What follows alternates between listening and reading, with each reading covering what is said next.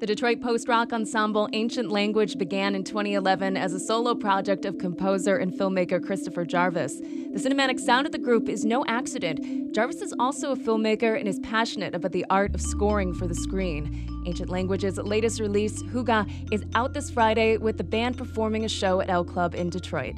I spoke to Jarvis about his decision to grow the band from one to six members. I was just doing electronic music, uh, making beats and like house techno type stuff. And then in 2015, uh, my brother joined me, and that's kind of when it started to take off and it wasn't just like a side project. And now it's blossomed into the six piece avant rock project. Can you tell me about going from that, from just working on your own to trying to balance all these, you know, six different musicians? It's been great, honestly. I, I kind of got bored of playing by myself, so it's been so awesome having other people to play with.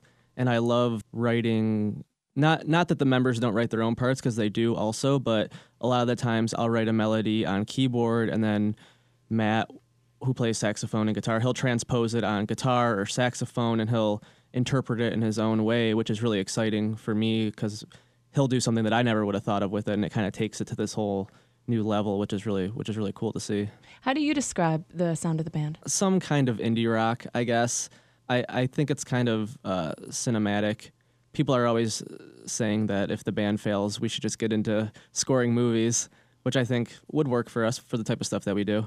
Yeah, I can definitely hear that uh, in your sound. And you are also a filmmaker, I believe, right? Yeah, right. I would imagine has really influenced the way the band sounds. Yeah, definitely. Yeah, I'm always listening to to film soundtracks and and composers who who are doing that type of stuff. So that definitely influences me. Uh, you know, people always talk about how how difficult it is to find people who are on that same page uh, when you're doing a creative project. But you now have six people that you work with uh, for this band, Ancient Language. Was that a difficult uh, thing to find? That people who all kind of wanted all to be in the same vein as you?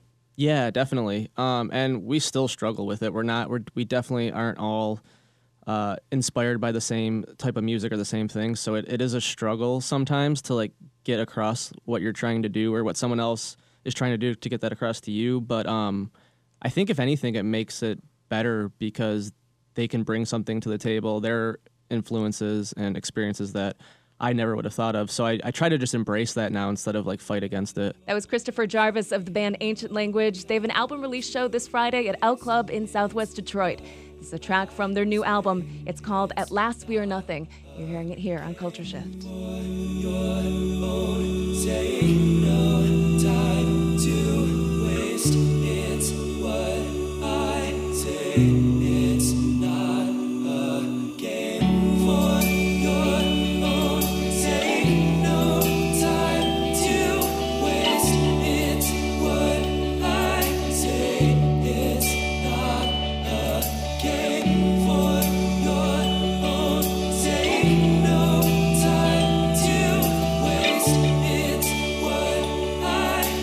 It's not.